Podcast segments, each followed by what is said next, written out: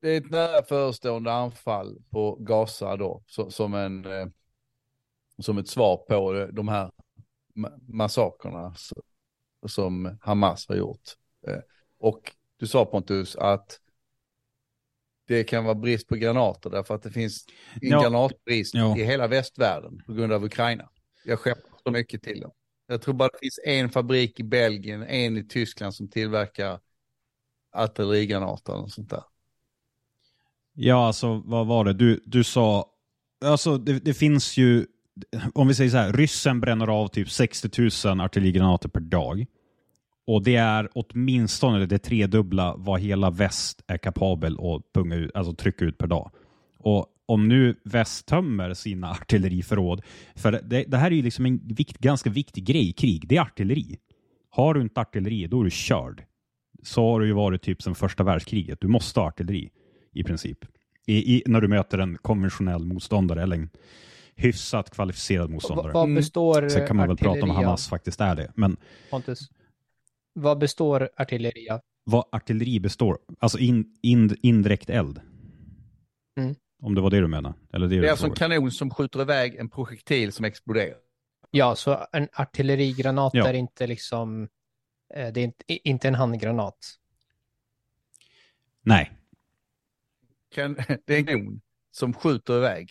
Ett långt rör. De här när du ser dem, de, de vänder sig om, håller för öronen och så mullrar det till i marken så att det blir rökmoln överallt.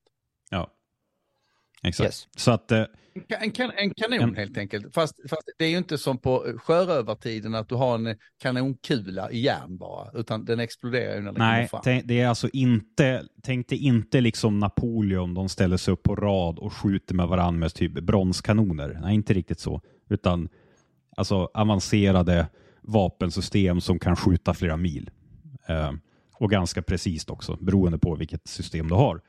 Men poängen mm. var väl bara då att, för nu har ju nu har ju liksom Israel efter Hamas slaktade civila israeler inuti Israel. Då, då, ja, de gick väl ut och sa bara nu jävlar, nu kör vi. Nu ska vi, nu ska vi bomba skiten ur Hamas. Problemet är ju mm. då att säg att de har några hundratusen artillerigranater.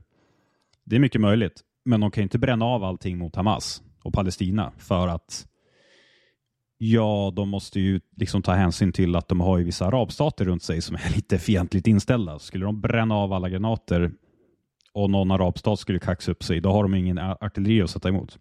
De har ju flyg, de har stridsvagnar. Ja, men... fast USA och Biden har ju utlovat sitt fulla stöd. Ja, men problemet är ju att USA, USA, har, ju, USA har ju skickat så mycket till Ukraina. Alltså den här grejen med att man skickade, skickade kluster ammunition. Det var inte för att man tänkte åh det här är mer badass, nu jävlar det gör mer skada. Utan det var ju för att man hade ju slut på vanlig. Man skickade i det man hade i förråden, det skickade man. Så att...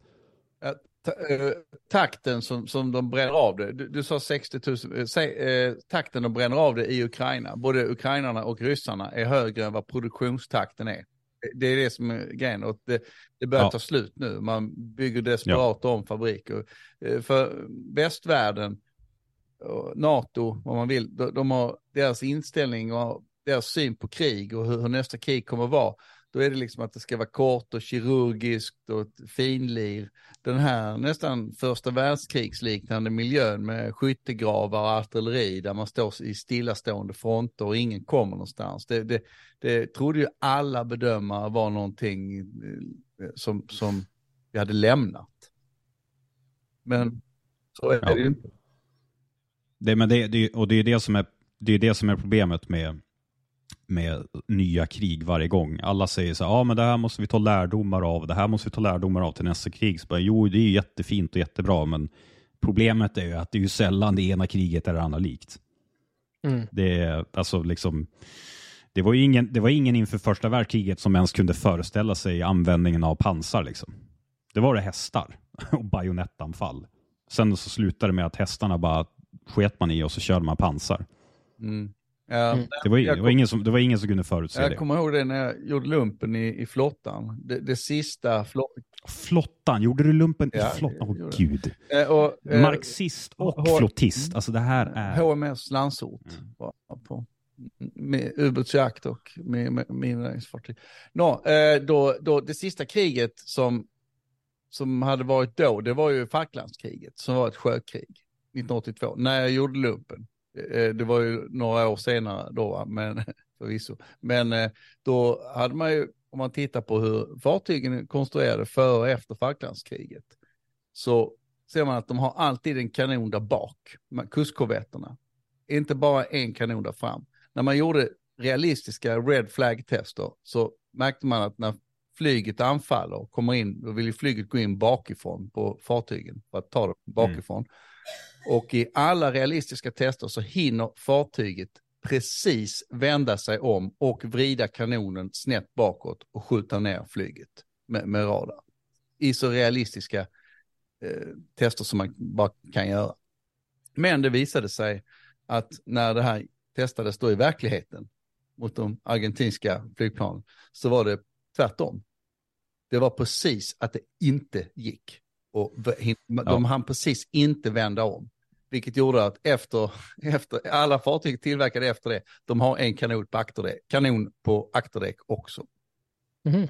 Intressant. Ja. Jo, det var, det var ju krig som faktiskt höll på att gå åt helvete för britterna, så att man förstår att de lärde sig någonting av det. Men eh, för att, för att återgå till, alltså poängen är ju att det är jävligt svårt. Jag fattar ju liksom Israel, Israels vilja att bara totalt bomba skiten ur Hamas.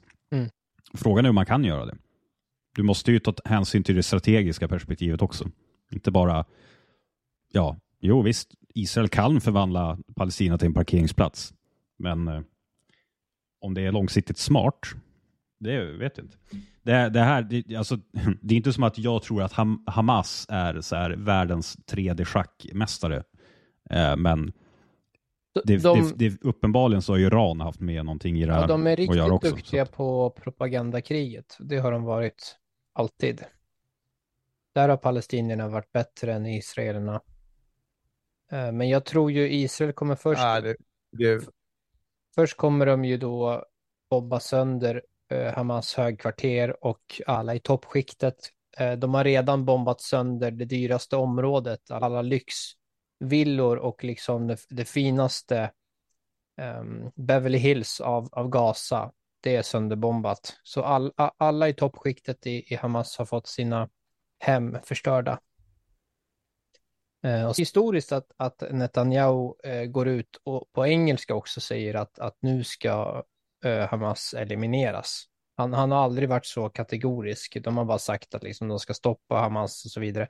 Men nu, jag tror inte de kommer gå med på några vapenvilor eller, eller eh, något som helst. De kommer gå in med, med infanteri och eh, ja, kanske ockupera Gaza igen. Och sen, sen, sen så är frågan vad, vad gör man efter? Ja, tror du att de skulle kunna bara fördriva dem därifrån liksom? Två miljoner människor. Det är ju det som är det tragiska här, att, att folk har ju förstått, har ju glömt hur, hur eh, krig ser ut. Hur, och Israel också har glömt eh, historiskt hur man vinner ett krig. Eh, om man ser på liksom tvåstadslösningen i Indien och Pakistan eller hur, hur eh, grekerna och turkarna har eh, har bytt befolkning. Eh, de, de har ju deporterat miljoner av, av greker, fick lämna eh, Turkiet. Eh, och, det, och det, det, är ju det som är egentligen det nödvändiga här, det är liksom the lesser evil. Eh, alternativet är att man, man fortsätter med hundra år till med konflikt. IDFs Men, äh, officiella talesperson råkar ju också vara svensk från Malmö, om jag förstått det rätt av alla platser, han gav en, en väldigt bra intervju i SVT, eh, om det inte var igår, eh, där han också förklarar eh, lite vad deras intention är nu, apropå det, vad, vad man, vilket drag som är det nästa. Vi skulle kunna lyssna på någon minut här på intervjun ja. om ni vill. Um, Jonathan Konrikus, talesperson för Israels militär IDF. Välkommen till Aktuellt. Tack. Eh, Hamas hotar ju att döda en israel i gisslan vid varje tillfälle Israel bombar civila byggnader utan förvarning. Alltså, hur påverkas er militära strategi av den här gisslansituationen? Jag eh, talar svenska men det blir lite hackat. Jag eh, intervjuas vanligtvis på engelska så du får ursäkta om det blir lite engelska också. Det är ju eh, någonting som vi förväntar att eh, Hamas de har tagit gisslan precis för att avrätta, precis för att visa det i media och precis för att försöka skydda sig själv från våra attacker. Och jag vill bara eh, rätta det du säger. Vi attackerar inte civila byggnader. Vi attackerar militära mål och vi försöker slå ut Hamas militära kapacitet. Vi håller inte på och försöker döda civilister. Det är det som Hamas gör. Det är ju Hamas som har kommit in, invaderat Israel och mördat, massakrerat israeliska civilbefolkningen eh, på ett sätt som aldrig har hänt i israelisk historia. Och eh, det vi gör nu är att vi har börjat att eh, slå till Hamas eh, infrastruktur överallt i Gazaremsan. Och det vi har sagt till civilbefolkningen är om ni vet att det finns Hamas infrastruktur under er, gå bort därifrån. Gå mot Egypten eller var någon annanstans. Men om ni vill vara säkra så håll er borta från Hamas. Vi har också hört idag att 300 000 reservister har kallats in. Hur ska de användas? Jo, vår regering har ju givit oss målet att eh, se till att eh, Hamas vid slutet av det här kriget, när allting är gjort och sagt, att Hamas inte kommer ha någon som helst militär förmåga att döda israeler. Det är det målet vi har fått. Och eh, sen kan man ju fundera på vilken taktik och vilken strategi det kommer att bli. Vi har ju vårt eh, luftvapen och vi har eh, väldigt många styrkor nu på marken som eh, förbereder sig, eh, går igenom sin utrustning och förbereder sig på eh, vad deras uppgifter som de kommer få. Men eh, det får vi se hur det kommer att hända. Men det som är viktigt att förstå eh, för alla som sitter och tittar på vårt program här, att detta är inte en femte eller en sjätte eh, round of violence mellan Israel och Hamas. Det handlar om något totalt annorlunda. Detta handlar om krig mellan oss och en fundamentalistisk organisation som är precis lika eh, barbarisk som Isis var när de var aktiva i 2014 till 17 tills världen tog itu med dem. Det är det som vi håller på med nu. De är våra fiender och det är därför som Israels svar kommer vara precis som det behöver vara eftersom vi har att göra med blodtörstiga vildar som har kommit in till Israel och mördat våra civilister. Är det en markinvasion aktuell? Som sagt, jag kommer inte eh, sitta här och eh, prata om eh, vad, när eller hur vi kommer göra. Det enda jag kan säga är att eh, just nu så har vi återtagit kontroll över södra Israel. Gränsen är stängd. Alla terrorister som var inne i Israel är antingen döda eller fångetagna. Och eh, det är fortfarande lite strid längs vid gränsen men det har vi under kontroll och nu eh, börjar vi slå ut Hamas militära mål och deras infrastruktur. Vad som kommer hända sen vet vi inte än, men vi håller på att planera och det som vi riktar oss på är att slå ut alla alla, all förmåga, all Hamas förmåga att någon gång i framtiden eh, mörda israeler igen. Mm. Försvarsminister Joav Galan säger idag att Israel slåss mot djur. Hur ser du på det uttrycket? Ja, för mig är det väldigt enkelt. Jag har själv suttit och tittat på videofilmer och jag har pratat med folk som överlevde eh, massakrerna i de olika israeliska bosättningarna, de olika kibbutzim, kibbutzerna bredvid Gazaremsan. Eh, jag tror inte man kan, jag tror att kalla dem för djur är väldigt humant därför att djur uppter sig inte, eh, de, de, de, eh, they don't behave like that. Det som Hamas har gjort det är värre. Att gå Odjur. och avrätta folk, civil, eh, civilbefolkning, eh, skjuta unga barn och ta barn, bebisar, eh, mödrar och bebisar gisslan och föra dem in till Gazaremsan. Jag tror inte ens att djur beter sig på ett sådant sätt. En sån sorts kriminalitet, sån, eh, ett sånt hat har jag verkligen aldrig sett. Och eh, jag tror att han var rätt eh, diplomatisk när han kallade dem för det. Men det är det som vi strider mot. Det är de som är våra fiender. Civilbefolkningen i Gaza är inte vår fiende och jag tror att de kommer tjäna på det, på det som vi kommer göra mot Hamas eh, eventuellt. Men våran fokus här, här är på Hamas militära förmåga och se till att detta aldrig händer igen.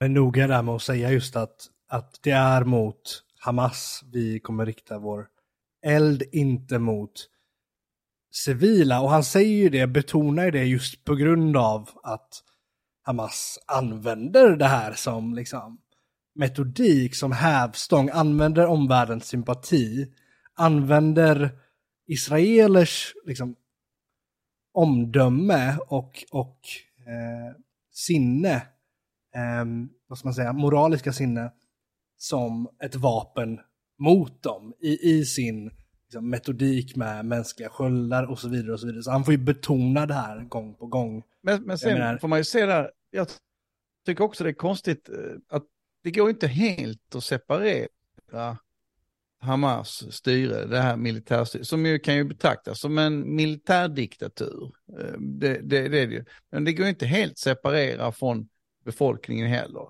Det är ju utan tvekan så att de har ett stöd i det. Hur stort det är och till vilken gräns det går och så, det, det kan man inte säga. Och det är väl en, en eh, ska man säga, det är ju ett kontinuum på en skala.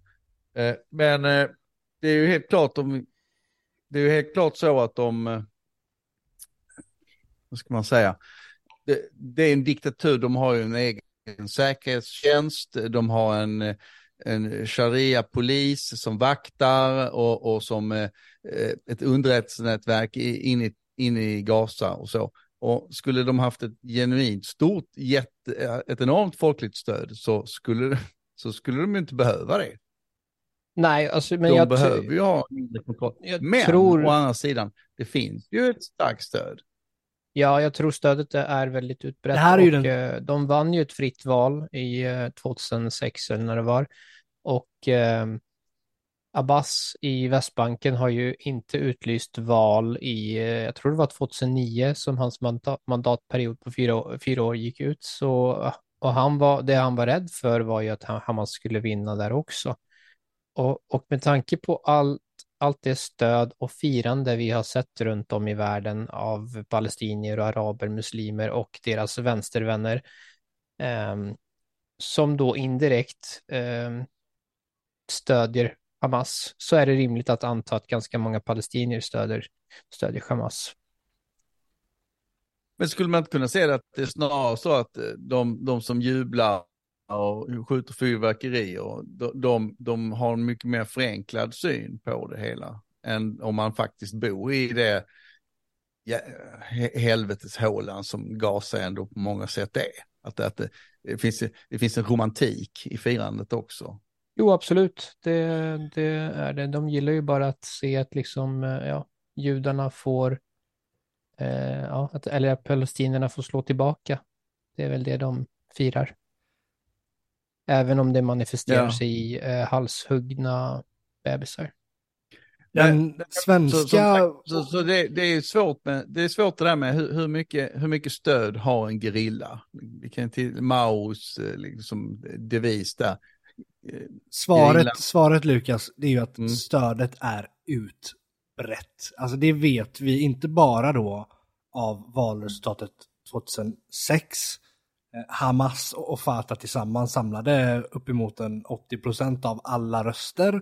De har tagit samma linje i detta. Fatah har ju lagt sig platt för Hamas i detta. Mm. Mm. Och, fast, fast 2006, eh, vi ser det också av... Om vi tittar det var länge sedan, det är sant. Det är sant. Men vi ser, det framförallt av, de... vi ser det framförallt av officiella uttalanden nu och vi ser det av det, den internationella responsen. Det finns få undantag. Eh, en, en, en, imam i, en imam i Paris eh, till exempel eh, som uttalar sig mot Hamas och fördömer Hamas. Han har tidigare tagit ställning för Sarkozys, Sarkozys förbud av burkan tidigare och sådär. Så han är ju så att säga, han är lite av ett, ett svart får, men en välkommen eh, röst likväl. Men det som slår mig, är att den svenska vänstern, den internationella vänstern, den är ute nu med liksom stora utropstecken och vill slå fast här skillnaden mellan palestinier och Hamas. Mehdi Hassan bland många andra har liksom slagit ett slag för detta. Och jag Men bara vänta, noterar... Adrian, jag får flika in då. Eh, Det var ju precis också det vi såg IDFs talesperson här gjorde. Nej, Han- han, han, särskiljer ju mellan civila och Hamas, det gör han. Eh, Ja. Däremot så finns det, Ja, det men finns de är ju- andra liksom, uppgifter som talar för det du säger Lukas. För att i den här intervjun, nu, nu, kom du, nu fick du med på ett eh, sidospår här, men i den här intervjun så säger han ju, så är han väldigt tydlig uppdelning och sådär. Vi varnar, säger han och, och annat. Eh, om inte i den här intervjun så i andra intervjuer. Men i en andra intervjuer så, så säger han att de inte kommer varna på samma sätt. För nu är det ett, ett paradigmskifte. Tidigare har man ju släppt så här varningsbomber på byggnader som skakar byggnaden för att just civila ska, ska utrymma. Men det är ju någonting som man i andra intervjuer säger att de inte kommer att göra. Så att det där är lite, det är lite en fråga i, i, i luften så att säga. Men det som, Alltså Hamas använder ju mänskliga sköldar också. Alltså de, de gömmer sig bakom civila, eh, alltså civil infrastruktur gömmer de sig. sjukhus. Det är ju liksom hel... Ja, alltså skulle de, skulle de sätta på sig liksom militära uniformer och agera som en konventionell armé, då hade de varit körd på en dag. Alltså deras styrka ligger ju att de kan gömma sig i befolkningen. Det är ju det. Exakt, deras Och då- styrka ligger också... Och då samtidigt när du har ett utbrett stöd. För hade de, in, hade de inte haft ett utbrett stöd, då hade de inte kunnat gömma sig bland befolkningen. Jo, om de också har en eh, säkerhetstjänst och en kontrollapparat som så att säga håller befolkningen Precis. i schack. Det, det där är ganska svårt. Alltså, de har ju precis, de har ju våldsapparat också och sådär. Och de slaktar ju också gärna oppositionella. Jag har ju sett reportage också där att eh, de, de rider runt på stranden med hästar där de vaktar, eh, alltså Mm. po- polisen har hästar, de rider, rider på men, stranden. men, men och, det... så, app, app, app, din, slöja, din slöja sitter fel här, du måste ha den på och så vidare. Och, alltså det, det, det är ett, kont ett kontrollsystem här. Det, Jo, jo, men, jo, jo, men alltså under så kallad då fredstid såklart. Men alltså nu när det är alltså fullt krig mellan Israel och Palestina, hade det inte funnits stöd, då hade ju befolkningen liksom gjort allt i sin makt för att inte vara i närheten av några Ja, alltså Ja, självklart. det hade ju synts, tror jag i alla fall. Stöd i större anledningen Ja, till att... jo men alltså eh, absolut, det är det att de gömmer sig. Vad ska Men de göra? Ska Kon- de ställa sig uppe på Konrikus kulle och vifta med kalash? Nej, exakt. Alltså som Nej. representant för eh, den israeliska militären IDF så måste ju Konrikus säga det han säger med, med civila och så vidare för, för också för att undvika eh, kritik. Eh, men det, det är ju ett, ett, ett eh, jättestort problem när Israel kommer in med infanteri och eh, de kanske börjar då och eh, eliminera de, de eh, uppenbara militanta eh, terroristerna. Men sen, sen så är, är det ju så att de, de markerar inte vem som är terrorist eller, eller eh, militant genom, de har ju ingen uniform nödvändigtvis, så eh, det blir ju jättesvårt för Israel. Och, men, men det ligger också i det Konrikus eh, säger, att deras mål är inte att eliminera Hamas fullständigt. Deras mål är att eh, förhindra nästa, alltså eh, Hamas ska inte ha förmågan någonsin igen att utföra ett liknande att- attentat eller något attentat. Det där, ja. Det, det, Jättekonstigt det, det, ja. uttalande. Ja, ja, det är det. Det är, alltså det är, så, det är jätteabstrakt. Alltså det, är typ, alltså det vore en sak om man typ, alltså det vore, ja, men som Ukraina och Ryssland, att det är en konventionell armé mot en konventionell armé. Mm. Och man, där typ Rysslands mål är att ja, vi ska sluta den ukrainska armén. Mm. Ja, ja det, är- det är ett ganska tydligt mål. Men då så här, vi ska slå ut eh, terrorrörelsen Hamas, som kan vara vilken tjomme som helst i civila kläder. Det är typ som att förklara krig ja, mot så terror. länge de, alltså, Alltså, jag förstår det- inte det. Jag, jag hade faktiskt nästan haft med, jag hade nästan förstått eh, uttalandet mer om de sagt, vi tänker döda alla Hamas medlemmar, varenda en. Och, och så gått in för att göra det. Och, och Men sen då, då hade han fått frågan, hur ska du damage. identifiera? Mer- Skulle man kunna, men vänta, vänta, det skulle man kunna tänka sig att de gjorde då. För att om, om man inte gör det, ska, så man ska bara slå ut deras, eh, deras infrastruktur. För det första, det är inte mycket till infrastruktur. Li- Lite, lite raketramper och lite sånt där. Det tar bara en Nej, eftermiddag men att man ska ju störta sen- deras styre, alltså man ska beslagta alla vapen och se Ja, till men att de vänta, inte det, styr men det är det som är poängen. längre. Men så länge de sitter kvar, okej, men, men, men så länge de, Elias, så länge de sitter kvar och finns kvar att, att, att bara rycka vapnen ur händer, då kommer de ju förr eller senare skaffa nya. Ja, och det håller jag med om och det är därför det är inkongruent med vad eh, det eh, Netanyahu har då har sagt att de ska eliminera Hamas. Det, det var Netanyahus ord. Annihilate tror jag var ordet han använde. Men, men herregud, alltså, nu, nu, över, nu övertolkar ni det han säger. Han säger att de ska eliminera, det är det han menar. Det är ju det Cornicus Ja, syftar på. jag Han syftar det. inte på att... Men, Det men då har det, vi, då ja, har det- vi det det- det är problemet en att hur, hur ska du Ja, det, det är två identifiera olika saker. exakt Det är vem två som olika är saker. Hamas-medlem och vem som inte är det och vem som, vart går gränsen mellan att sympatisera med Hamas och vara eh, medlem? Det är Om inte så det att de som har, du sa, de har inget att de- medlemsregister. Att de tänker... Om, men, om det är så, men om det är så här som du sa, Ja, att de de struntar man. i, att de kommer strunta i gisslan. Är det ett hundratal personer, israeliska medborgare huvudsakligen, eh, eh, gamla, barn, unga, med soldater. Om det är ett hundratal, om de säger vi kommer anfalla i alla fall, vi kommer bara bomba det här. Vi, ja, Ja, det var precis det jag hörde. Jag hörde på nyheterna då, i israeliska ny nyheter, att de säger att de kommer inte bry sig, de kommer agera som om de kidnappade inte existerar. De kommer ignorera dem eh, tills... Ja, och om man tänker sig att de, att de, det var det som var min poäng, att om de då tänker så om sina egna medborgare, då kan man Mm. tänka sig hur lite de bryr sig om civilister, Ja, palestinier. och, eh, Tyvärr så håller jag med om den. Antagligen inte mycket. Alltså det, det är ju väldigt ja, tragiskt att säga det, men, men, men de, de kidnappade är, det är bättre att, att anse dem som, som eh, döda, tyvärr. För att om Israel nu ska begränsa sig eller börja förhandla med Hamas om vapenvila eller byta ut eh, gisslan mot, mot eh, fängslade terrorister, eh, då, då, då förlorar man momentum och sen förlorar man också, de har ju delvis nu stöd från omvärlden och primärt USA om att, eh, om att eh, göra det som behövs göras. Och det, man vet ju inte hur länge det varar. Men jag tycker att, eh, jag tycker att man har sett ett väldigt stort stöd från, eh, för Israel, eh, om jag tittar på det från min, min position i alla fall. Eftersom det här är ju liksom en exempellös anfall på civilister på det här viset som de, de här Hamas-trupperna har gjort. Att man har alltså undvikit militär och liksom försökt Mm. smita emellan för i syfte att komma längre in och döda så många civila som möjligt. Det är ju inte krig, det, alltså det, det är ju bara, Nej, nej Det är- det är, men vi, det är bara vi, vi har, slakt vi, av, civila människor. Det, alltså krig är ju att man, okej att man slår ut israeliska, liksom att man anfaller och därefter så, så går soldater med hem och allt eh, krigets hemskhet och så här. Men här har man ju undvikit strid med militär trupp. Men det är för inget att nytt. kunna döda Det är så inget många nytt som möjligt. i- i det är ju helt fast Lukas. Lukas, vet du, vi, vi har en socialdemokrat, vi har en socialdemokrat här i Umeå som sa att eh, det finns inga civila mål där de var. Eller militära mål. Det finns inga militära mål.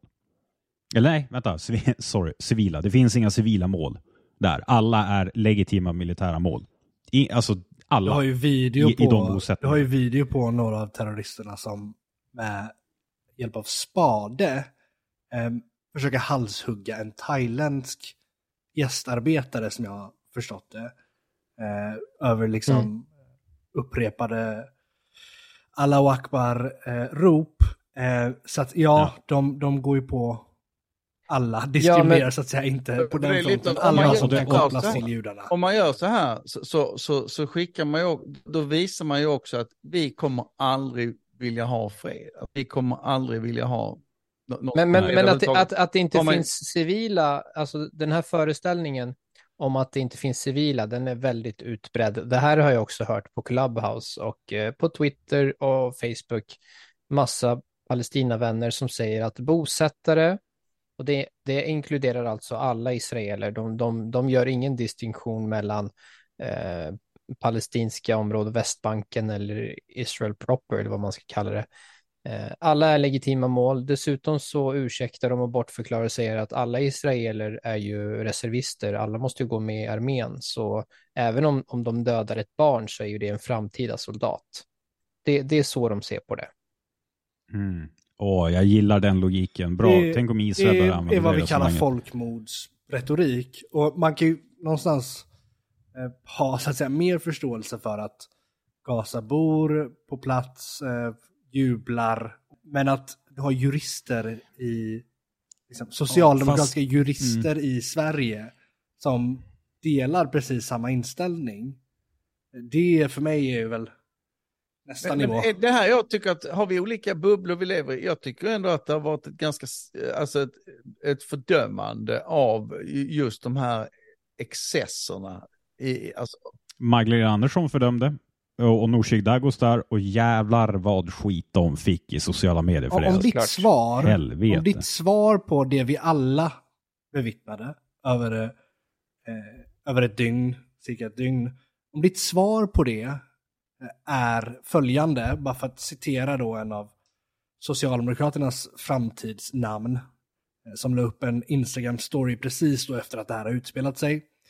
Eh, Mina bröder och systrar från Gaza har rest sig efter att själva blivit eh, mördade i 76 år. De har sprängt muren vår fiende byggt för att hålla oss borta från våra hem. Det är alltså Hamas som har sprängt murar. Eh, igår bröt vi oss, eh, bröt vi oss, eh, igår bröt vi oss sig ut, ja, det är så han skriver, eh, eh, ut att I, igår bröt vi oss sig ut från fängelset, så skriver han.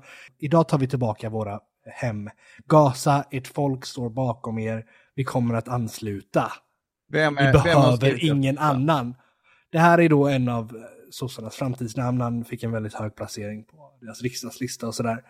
Eh, Häng ut han med namn, Adrian, han se vad han inte heter. partiaktiv just nu. Det är inte hänga ut. En politiker kan per definition inte hänga Jag ut. vet Nej, inte om han precis, är, han är jag politiskt menar. aktiv just nu. Vad heter han? Ehm, nej, jag vet inte om han är politiskt aktiv just nu. Ingen Den aning. reaktionen på det folkmord vi alla bevittnade. Jag menar, du kan ju lika gärna stå där liksom, och applådera. Mm. Vi har sprängt muren. De försökte hålla oss, han identifierar sig fullt och helt med Hamas här. Det är vad vad man de facto gör. Och det är därför jag tycker det är så fascinerande att se liksom, den kollektiva vänsterns insisterande nu på att vi måste minsann särskilja här mellan palestinier och Hamas när en förkrossande majoritet av alla palestinier som hörs och syns inte själva gör den distinktionen. Alltså det finns ett väldigt tydligt Nej. exempel här.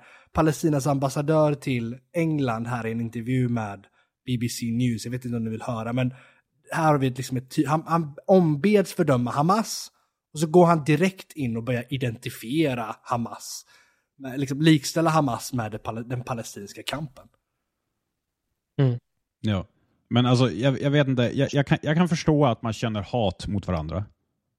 Men alltså, säg, säg innan du spelar upp det där, alltså innan, sä, säg nu att eh, eh, jag, jag, svenskar hade blivit, liksom, varit, varit i krig mot ett annat folk och så sen så fick jag höra att det är massa svenskar som har gått över gränsen och typ börjat eh, döda det andra folket. Alltså, alltså i kriget. Och då, ja, så här, initialt så hade man typ kanske känt lycka. Men du vet när det börjar komma upp bilder när man halshugger spädbarn och man typ våldtar gravida kvinnor och skär ut dem i magar, och, alltså barn i magar och grejer. Du vet, då hade jag som bara, mm, fast är, är jag på the good Mm. guys nu? Nej, inte riktigt. Det, är- det är så- alltså det är och, och, och alla, alla, varenda jävel som var ute på Malmös gator och så här, jublade och hurrade och viftade palestinska flaggan. Alltså ut. Mm. Varenda jävel. Bristande vandel. Mm. Det är, De är ju inte blyga med vad Nej, de tycker. De har ju skam. sett Ja. samma sekvenser vi har sett. Ja. Man väljer sin respons. Och väljer Ja. man att tiga om det vi alla har sett, det folkmordsförsök vi sett, ja, då, Ja, liksom, då blir det ju implicit. Men det här är också... Här ska vi lyssna lite kort på den palestinska Now, though, we can speak to Ambassador uh, Hussam Zomlot, who's head of the uh, Palestinian mission to the United Kingdom. Thank you very much for coming on the programme. Thank you. just want to take you back to Saturday morning when you first heard what Hamas had done. What went through your head? Regret that the international community has not heeded our warnings for all these years. Regret that this was allowed to fester for decades.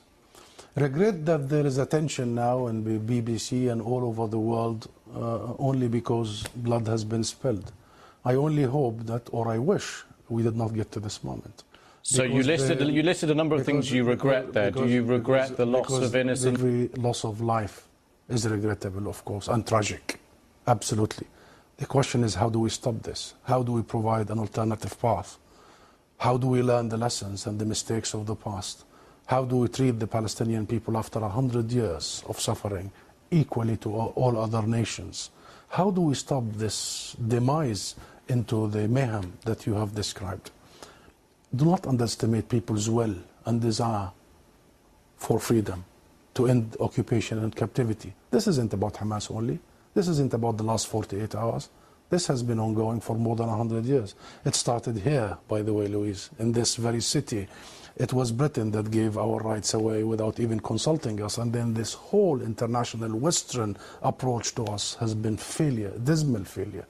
This is about time that we really give a different path because there is no other alternative.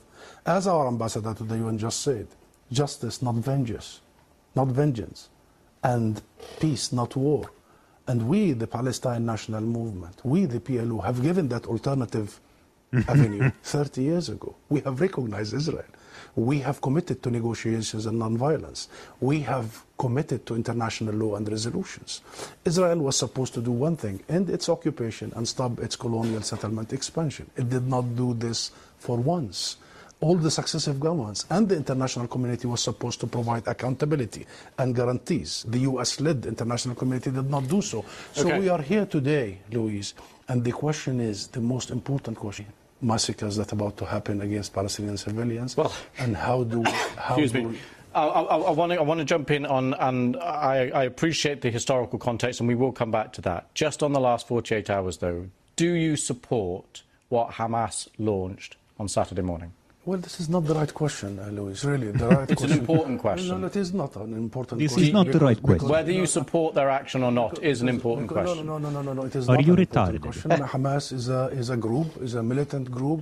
You're talking to, uh, with the Palestinian representative. Our position is very well known and clear. And what it- what is that? Do you support you Hamas's cannot, and, and then you cannot equate. You cannot equate. This is not about support or not support. I am here to represent my people, the Palestinian people, what they are going through. I'm not here to condemn anybody. And if anybody that needs to be condemned, it's what you call the only democracy in the Middle East, that is Is- Israel, between parentheses, up in the last 48 hours. Occupation. Hamas you- was just I'll tell you one- targeting you- Palestinians, but you won't condemn uh, that. uh, I'll, tell, I'll tell you one thing. I'll tell you one Palestinian government. Okay? The Israeli government is giving orders for its organized army. So please don't where you can draw any symmetry. And don't equate between the occupied and the occupier. This doesn't, this, this doesn't serve justice to understand for your audience and viewers the real uh, situation. Since Israel's establishment, it has had one military doctrine when it fights, it goes and fights civilians, kill civilians, so they pressure the, the fighters. Since 1948, and go back to the record, and this has been repeated in Gaza and will continue to be repeated. So the conversation is not a blame game. I am not in the business of blaming the victim here. Blame game, påminner det om något? The, the real conversation is how do we stop this vicious, deadly cycle? Det är cycle? så man säger när man inte vill få skulden. Då pratar man blame game. You just condemned Israel for killing civilians, and you won't condemn Hamas for killing civilians. How many times you have interviewed Israeli officials, Louise? Hundreds of times. Hundreds of times. How many times Israel have committed war crimes right live on your own cameras? Do you start by asking? You don't. No, no, I'll answer that question. You don't. You know why I refuse to answer this question? Because I, Yes. I refuse the Yes. premise of it. Because at the very heart of it it is Freudiansk misrepresentation of the whole thing. Because it's the Palestinians that are always expected to condemn themselves. I mean, come on. This is a political conflict. Där sa We han have det jag been denied refererade our till tidigare. For a long time. So this is the wrong starting När, när jag sa att han inte gör någon distinktion mellan palestinier och Hamas, där hörde ni det. Men se hur, se Man hur överraskad han är själv. också över den här behandlingen han får. För att, för att palestinska representanter, PLO och så vidare, de, de är absolut inte vana att få liksom kritiska frågor från journalister. De, de, de är vana att kunna sälja sina lögner, dra tillbaka och bortförklara, eller, eller relativisera som han gör i början när, när han frågar om, om du fördömer händelsen, så säger han, ja, jag fördömer alla, alla oskyldiga liv, det fördömer jag. Och det, och det, det är också så här, det, det, det säger allt vi egentligen behöver veta när någon, när någon fördömer all terrorism. Jag, jag frågar inte om du ska fördöma all terrorism, jag vill, jag vill att du ska fördöma den här händelsen. Och det, det vägrar han. En grej när, när, man, eh, när man hör det här och man hör andra så, så är det som, som, som är väldigt tröttsamt, så är det den, de ständiga historiska referenserna bakåt. Mm. Jag tycker det är också, eh, vi skulle kunna prata lite grann om eh, det nutida och göra en analys av läget nu utan att alltid eh, ha, ha någon slags historisk tillbakagrund. Jag märker det här bland pro-israeler också, att man börjar, när man talar om, man säger fördjupning, då säger man alltid att man ska, då börjar man alltid berätta en historia bakåt. Och så, och så, eh, och så börjar man berätta bakåt, ja det här berodde på det här och det här på det här. Och där, där är det ju många gånger ett blame game som, som man använder sig av, att man, man har den här. Men om man analyserar det som är det nya i den här konflikten som gör att det här sker just nu, det är ju att Irans inträde i konflikten som hittills har varit huvudsakligen via Hizbollah och, och lite till. Men, men det är ändå ett geografiskt och politiskt avstånd mellan Hamas och den iranska regimen. Och idag så ser vi hur de har ju, eh, har de lite grann connectat, ja, inte lite, väldigt mycket connectat. Mm. Alltså att det vi har haft, alltså, det, vi har ett geografiskt avstånd, så det, det är rätt långt från, från, mellan där. Det, det, finns, det är svårt med trupper och det, det finns inget egentligen man, man kan göra åt det. Eh, Israel skulle inte kunna, eller få väldigt svårt att, att praktiskt bomba Iran och likadant tvärtom. Va? Möjligtvis någon slags raketer och sådär, men, men ganska lite. Men det som, är, det som är grejen här det är ju att det, det har kommit närmare på så vis att vi ser en allians här mellan shia-muslimska Iran och den sunnimuslimska Hamas, som ju är en del av det muslimska brödraskapet, va? Ikhwan al-Muslim.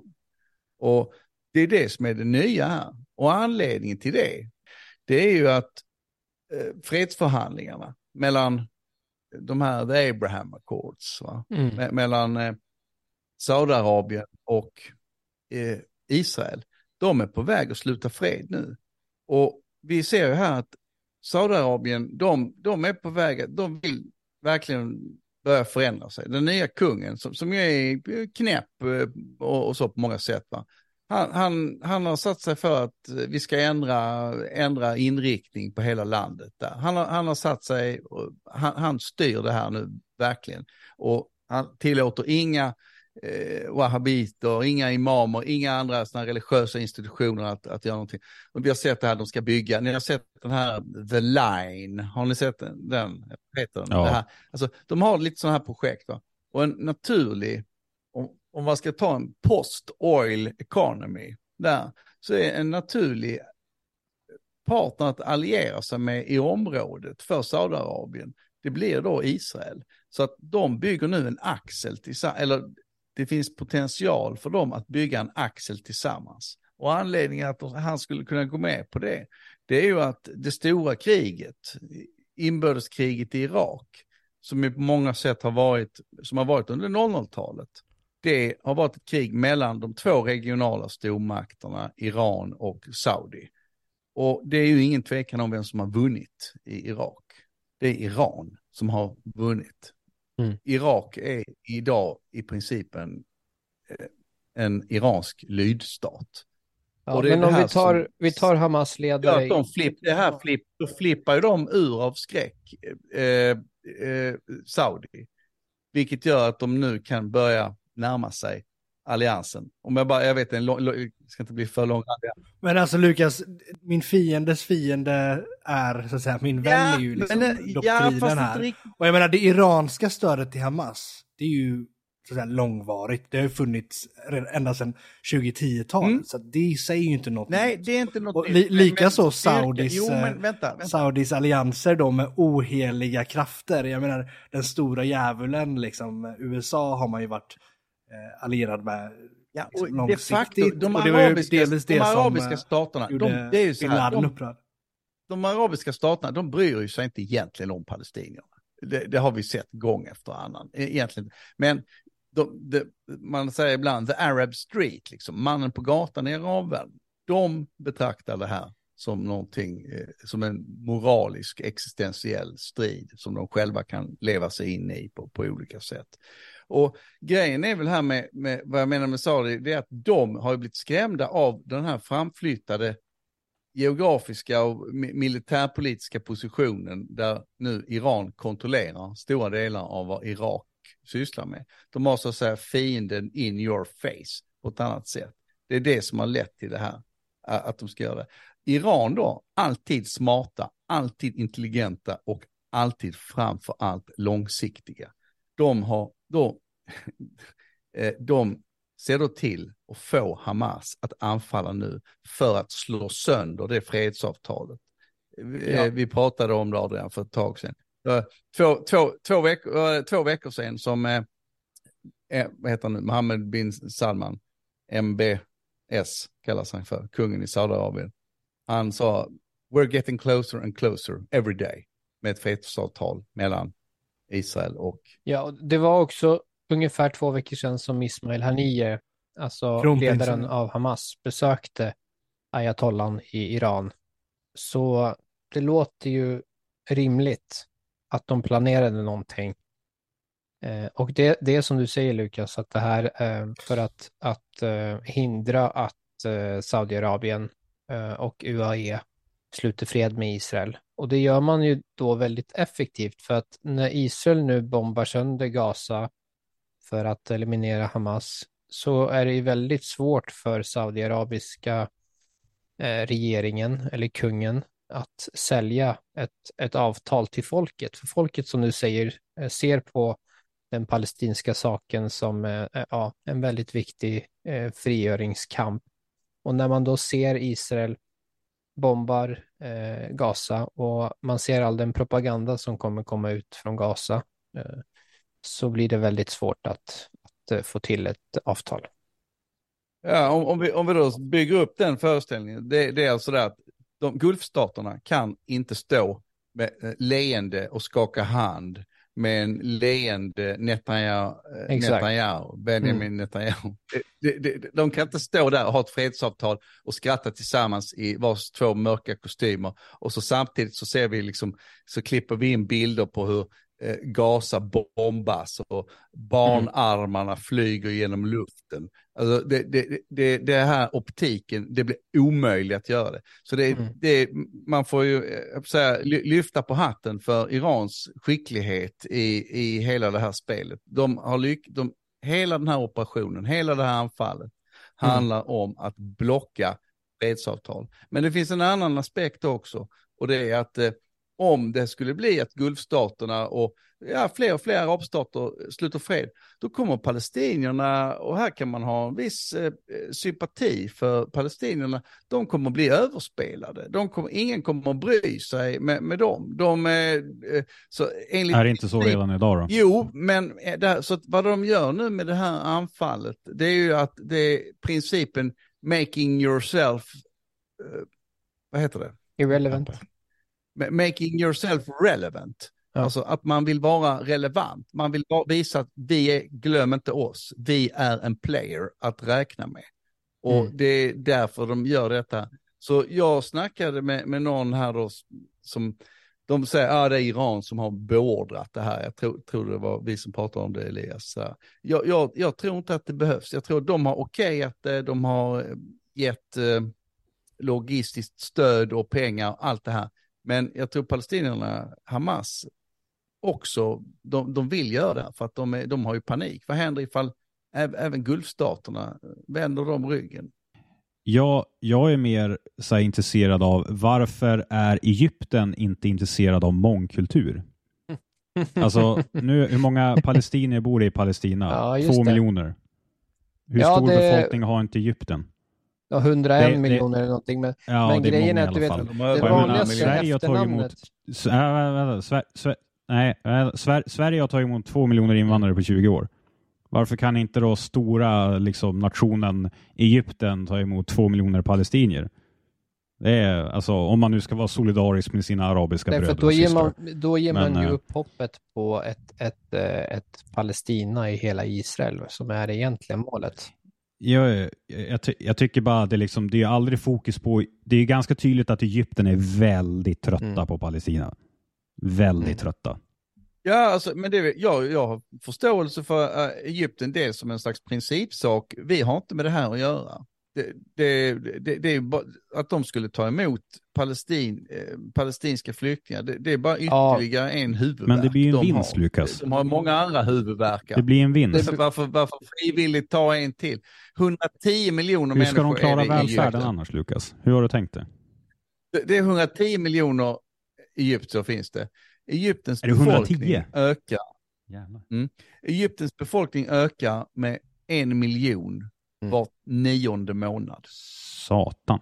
Alltså, de har enorma problem med överbefolkning. Och då ska vi komma ihåg att Egyptens beboeliga yta, de har expanderat den lite ut i öknen och hittat, pumpa upp vatten, eh, dju- djupt vatten som, som rinner under Sahara, som går ända, ända från ända från Marocko faktiskt, eh, i, i stora underjordiska strömmar. Så de kan köpa sig lite tid. Men det, det vattnet är 5000 år gammalt och när de har pumpat upp det så kommer det aldrig tillbaka.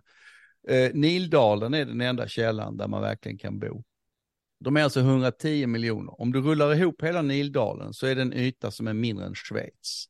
Så mindre än Schweiz, alltså, så bor det 110 Ja, men Egypten ockuperade Gaza fram till De har en 1967. Det extrem vanligaste efternamnet i Gaza är El Masri som betyder eh, egyptier på arabiska. De delar kultur, de delar språk, de delar religion med eh, alla i Gaza. Så det, det är det jag menar är, är det riktiga här då, att när Israel nu förhoppningsvis lyckas eliminera Hamas, då borde omvärlden, USA som, som stödjer Egypten med många, många miljarder varje år, eh, de borde kräva att Egypten annekterar Gaza. För Egypten vet också hur man, hur man behandlar islamister. För vad gjorde al-Sisi när Muslimska brödra, brödraskapet vann valet till 2013? Jo, han utförde en militärkupp och tog över och eliminerade, han avrättade islamisterna. Men, men alltså, in, nu, för nu tycker jag att vi simpar för mycket för judar här. Så om vi ska, om vi ska köra, om, om vi tar då och snackar ur, som, ja, men som han där tjommen som vi lyssnade på intervjun sa, att eh, eh, end occupation och så vidare. Och så vidare. Var, varför, om Israel bara liksom öppnar gränserna och tror på det fina mångkulturella samhället med palestinier, varför skulle inte det funka för? Nej, då- du, vi, då vi, kan- såg, vi såg en preview av vad som händer om man, om man öppnar den gränsen nu på lördag. Ja, men det var ju en konsekvens av ockupationen. Hade de Ja, bara just öppnat det. gränserna så hade det väl slutat, eller? Just det. Nej, det är precis det vi, vi judar och israeler har försökt säga i alla år, att det här är inte någonting nytt. De har, de har explicit sagt att deras mål är att utplåna judarna. I Hamas stadgar så står det explicit att, att eh, det, det är varje muslims plikt att döda juden. Och det här med du vet, att skära ut foster ur gravida kvinnor, det är ingenting nytt det heller. Det har hänt i Västbanken. Alltså, det är Nej. fan nasty. Alltså. Och de, de, att de dödar barn, halshugger barn, det är heller ingenting nytt. Det är bara att det, det har aldrig hänt på så här stor skala. Det har varit liksom några enskilda terrorister som har tagit sig in i, i, i så kallade bosättningar i Västbanken och då dödat hela familjer, massak, Alltså, massakrerat det är ju, det är ju bara, det är bara religiös optik som kan få en att tro att man är på the good, the good guys. Mm. Alltså, alla rationellt tänkande individer förstår ju så här, om din sida halshugger barn och, och skär ut barn, gravida kvinnors barn, foster, alltså då är inte du på rätt sida av historien så att säga. Mm. Jag skulle inte säga att det är den enda liksom, grunden för den här formen av barbari, men det är säkerligen en väldigt stark sådan. Det är klart att allt gift intensifieras när du tror och är övertygad om att du har minsann Gud Mm. på din sida. Ja. Världsfadern, Lu- Lukas, hoppa in, nu och skaparen säg av att, allt. hoppa in nu och säg att det material också spelar roll. Ja, nej, men eh, det, om man tar, var det inte Christopher Hitchens som sa någonting, eh, hade ett bra uttryck där som fångar Pontus tanke, Adrian. Du som också gillar Hitchens. Eh, it takes, it takes eh, bad, bad people Det var inte do, Hitchens, det här var Steven Weinberg. eh, bad people do bad things, good people do good things. But to make good people do bad things, it takes religion. Liksom. Den principen. Mm. Att få någon att göra någonting, som, att få någon, en, en godhjärtad och snäll människa att göra någonting ondskefullt. Det krävs det religion för. Nej, men det här är, det här är alltså det som hände på lördagen, massakern på nästan tusen och, och jag tror inte vi vet hur, eh, hur många, eh, jag tror det är över tusen, jag tror inte vi vet ännu, men, men det, är, det är den värsta massakern sedan förintelsen och eh, barbariet är också på liksom värre än IS. Eh, det Ja, här, men alltså, det här det, är så... det, ja.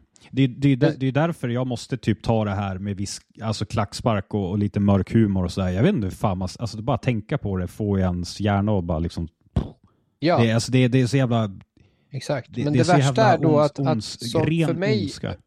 för mig och för många andra judar som har varnat om det här i, i så många år och sett terroristapologeterna, vänstern, Palestinavurmare, bortförklara, ursäkta, minimera och så vidare i alla år. Vi, vi har ju varnat, vi har ju sagt att alltså, vi trodde naivt, trodde vi att, att det ultimata, den ultimata fal, falsifi, falsifieringen för den tesen att, att om Israel bara ger mer eftergifter så kommer vi uppnå fred. Om Israel bara lämnar tillbaka mer mark så blir det fred. Ja, vi trodde ju att, att den ultimata falsifieringen av den tesen skulle vara då i 2005 när Israel lämnade hela Gaza.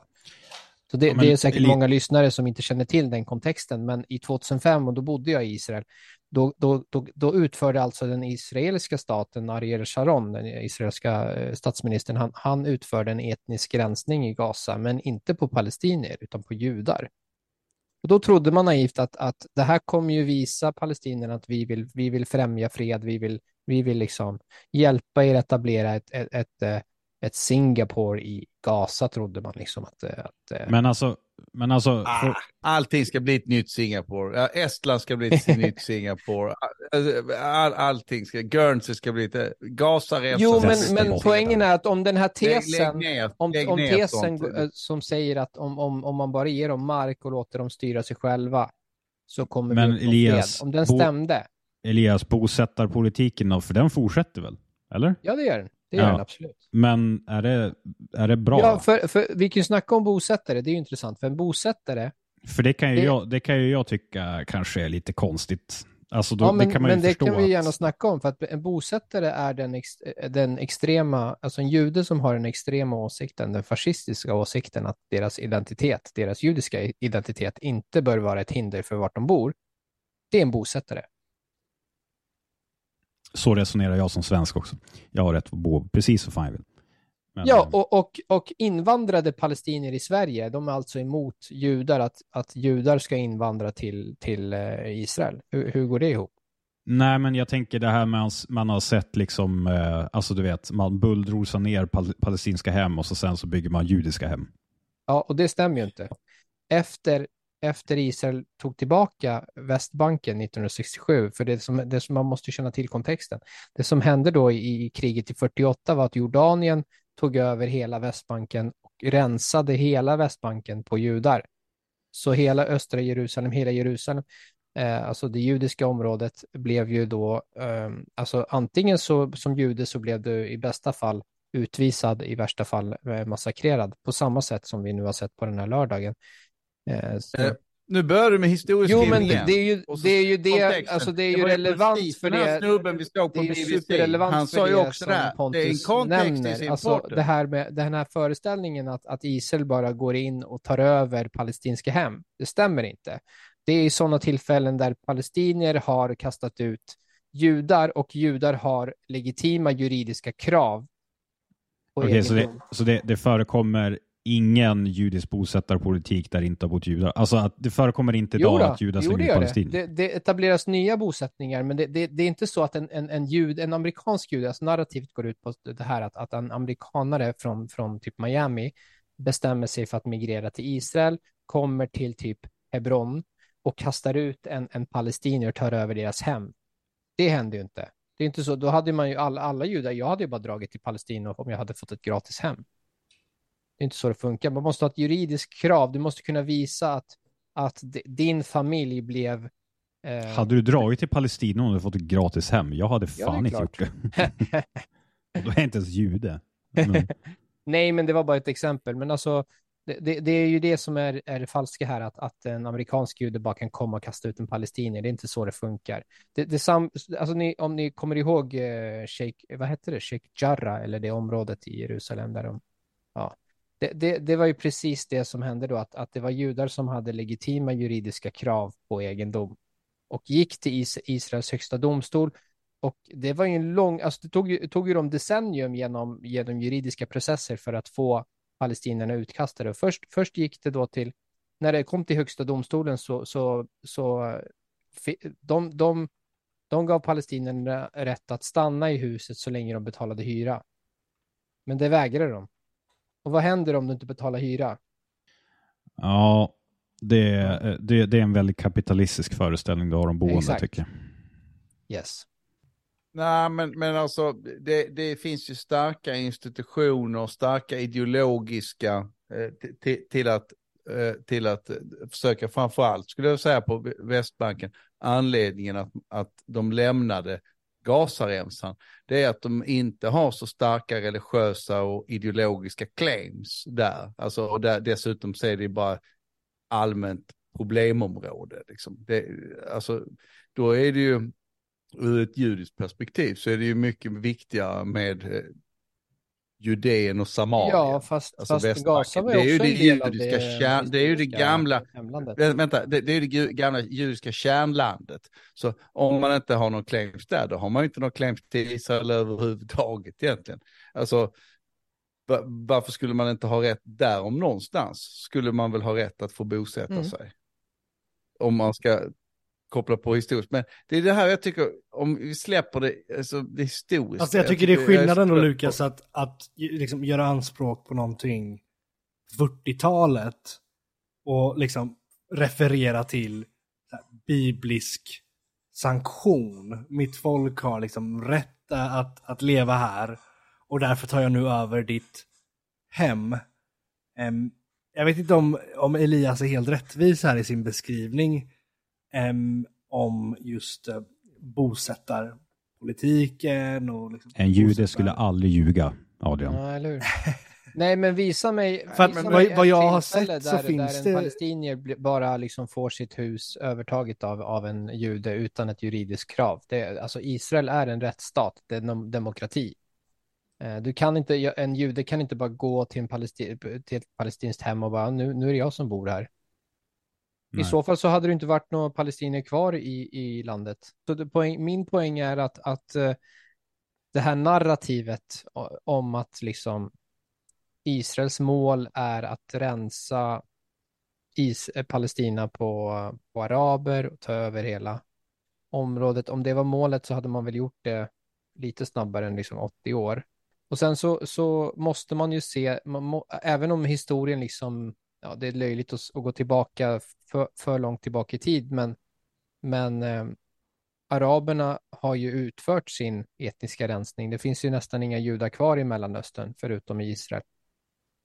Så skillnaden är då att Israel inte kastade ut sina araber på samma sätt som araberna kastade ut sina judar. Ja, tror du, tror du det kommer fortsätta vara så nu efter det här då? Det är det som uh, återstår att se. Det, det är uh, million dollar question, eller hur? Vad gör man uh, om man nu eliminerar Hamas? Annekterar man? Det en sak som, som jag tycker inte har kommit upp i, i den här, nu när den här konflikten, den israelisk-palestinska konflikten har blossat upp igen och vi märker hur den liksom suger luften, gör ett vakuum av alla nyhetsmedier. Helt plötsligt släpper alla Ukraina och jag såg nu att eh, Turkiet bombar ganska hårt i Kurdistan nu, as we speak. Liksom. Men, men på något vis är det som att det här, det här försvinner helt bort. Men en sak som, en grupp som inte har frågats någonting, det är ju, det bor ju nästan en miljon palestinier Eh, palestinska araber i Israel med israeliskt medborgarskap. Vad, vad skulle du säga där, Elias? Vad, vad, tycker de om den här konflikten? N när de ser de här bilderna på Hamas eh, beväpnade trupper som springer in eh, och, och skjuter ner folk på... Ja, vad, vad, vad går igenom deras huvuden? Om du bor i Jaffa och är arabisk frukthandlare. De är ju inte, ja. vi har inte sett att de är ute och jublar på gatorna. Nej, det är nog eh, blandat där. Vissa som är eh, radikaliserade och stödjer eh, händelserna och andra som tar avstånd. Men, men ehm, i förhållande till, till palestinierna i, i Västbanken och Gaza så är israeliska araber väldigt lugna, så att säga. Um, är inte det, inte det väldigt konstigt, sorry, men inte det väldigt konstigt att du har palestinier i Sverige som hurrar över döda israeler, civila, som slaktas, men eh, palestinier eller arabiska israeler jublar inte i Israel. Alltså, mm. det kan jag tycka. Jag tror vissa av dem jublar säkert, men många av dem är också, alltså de, de vet ju eftersom de vuxit upp i, i israeliska samhället så, så vet de hur bra de har i, i, alltså relativt till araber i Egypten, Syrien, Libanon och Irak till exempel. De, de är ju liksom eh, statistiskt jo, för då hade vi liksom... så är liksom- de rikare per capita. Ja, för du hade vi liksom inga kolonner med bilar i Israel med palestinier eller araber som bara jublade och tutade och viftade med palestinska flaggan. Alltså Nej, och det, och det skulle de nog inte våga heller, för då skulle de ju liksom... Nej, och, och det är precis det jag vill ha i Sverige. Det skulle de inte våga. Mm. Det är, men, men det är ju frågan då, är, är, är, är det för att de har det bra, då, då blir det ju på något vis, är det det som då är orsaken till den här eh, antipatin mot Israel som vi ser? Alltså jag, ja, det är ju, alltså, alltså jag skulle understatement, vilja... Men, understatement, så antipatin, men, men alltså, hade de om, om de hade varit delaktig, integrerad del. Det är ju förstås omöjligt nu. De, de har liksom eh, skjutit ihjäl civila på det här viset. Då visar man ju ganska tydligt var, var man står. Men, men alltså, skulle en annan väg varit möjlig där? Att, att... Eh, ja, alltså hade ponerat att Israel hade annekterat Västbanken i 1967 och sen att, att man, man lät Gaza, äh, Egypten äh, ta tillbaka Gaza direkt efter. Då hade man ju fortfarande haft en tydlig majoritet av judar, eh, så Israel hade eh, fortfarande varit en judisk stat. Eh, och då hade man också kontrollerat institutionerna och begränsat den konsumeringen av, av hatiskt innehåll. Alltså så, alltså det, det är ju det som också är ett, ett fundamentalt problem i konflikten som folk inte, inte snackar om. Det är indoktrineringen av judehat som palestinska barn utsätts för. Och det här kan jag ju rekommendera alla lyssnare att gå in på memory.com och se för sig själva. De översätter palestinsk media, så att det lägger till engelsk eh, text som man kan förstå och så kan ni se för, för er själva vad, vad slags eh, public service som palestinska barn blir utsatta för. Jag, jag jag håller nog ändå inte med dig där riktigt Elias. Alltså vad skolan lär ut, jag tror också att det är på ett mycket djupare plan. Jag tror det är alltså hela samhället, vad, vad man, vad man lär sig av, av sin farbror, hur man hör dem prata när de sitter och mm. dricker te. Det, det, det är det som är, för att om du tittar då på de palestinier nu som har varit ute och firat på Malmös gator eller runt på Paris gator, Sydneys gator, New Yorks gator, London. När vi ser det, de lär ju sig inte det här hatet i skolan. Men det är ju ändå i princip lika starkt.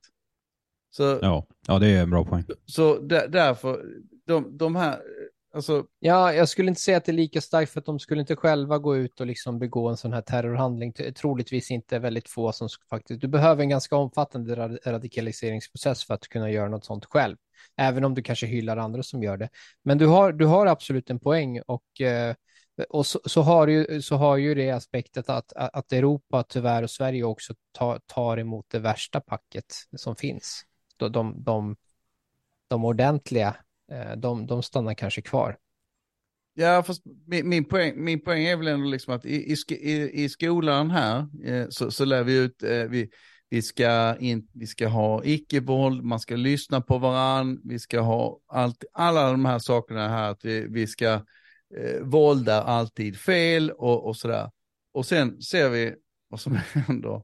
Ja, fast vi lär ju också ut det postkoloniala perspektivet. Du vet att, att judar bara är en, en, eh, en, en europeer som kommer och koloniserar eh, palestinier. Eh, Så de, de, de finner nog ett eh, rättfärdigande eh, i, i det också. Ja, Alltså, jag, jag har sett folk som har skrivit på diverse plattformar, typ särskilt, jag tror det är amerikaner, alltså typ kändisar och så vidare, influencers som bara What eh, did you think we meant by decolonization?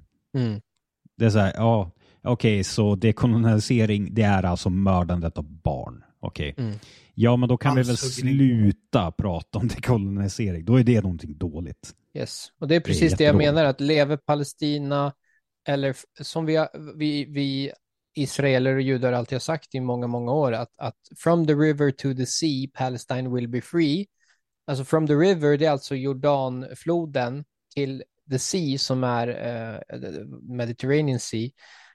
Eh, det är ju då hela Israel och det här det, det ser vi också på logon, alltså PLOs logo är ju liksom hela Israel. Det, det, det är kartan på Israel, så deras mål har alltid varit att eliminera staten Israel. Det, det har aldrig varit att etablera en palestinsk stat. Om, om, det, om det var målet så hade de fått det för länge sedan. Ja, fast ja, å, återigen här, bra, bra jag inte håller med.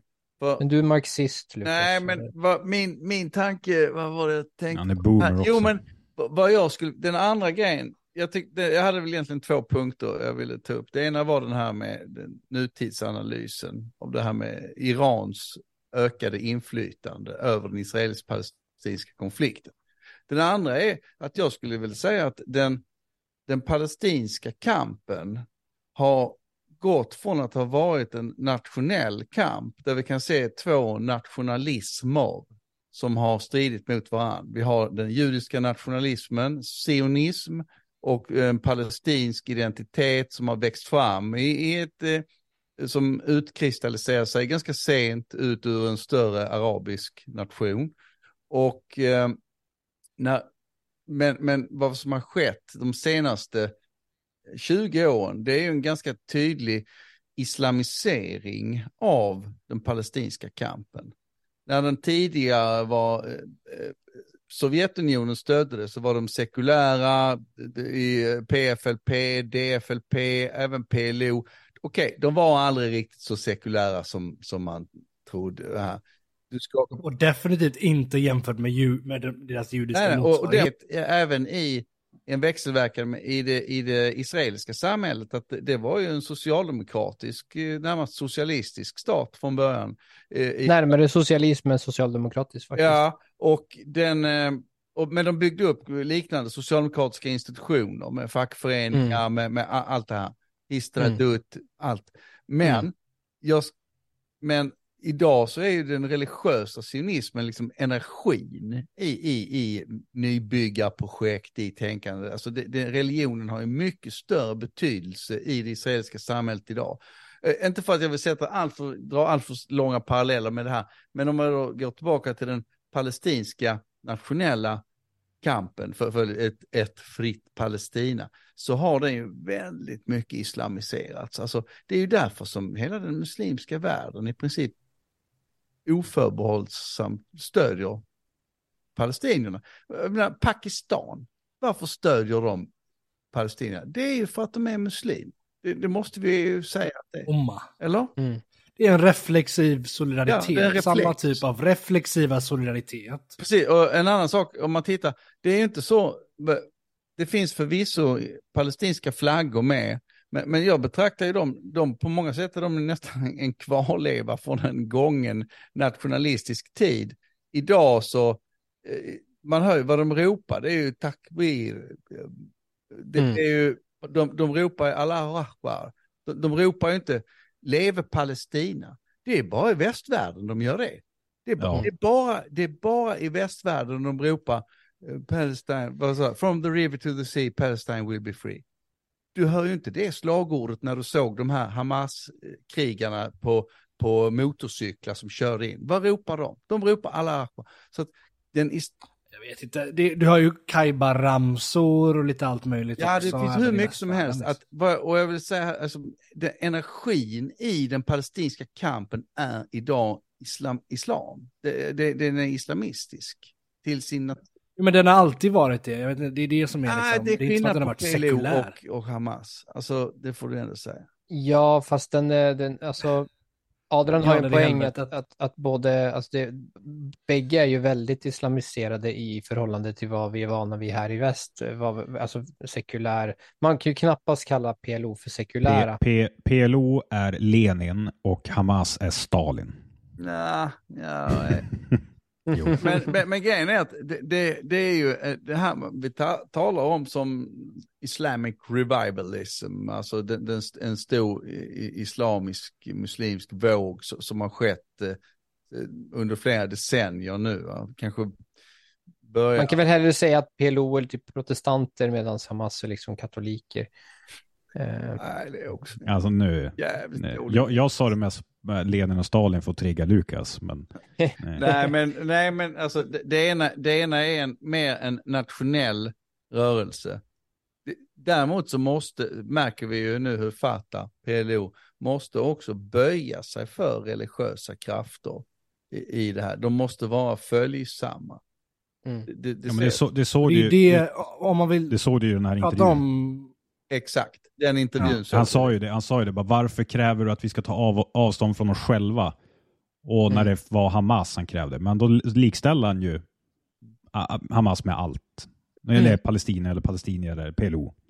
Så att, det, Det är i regel fundamentalisterna som sätter tonen som alla andra sen följer.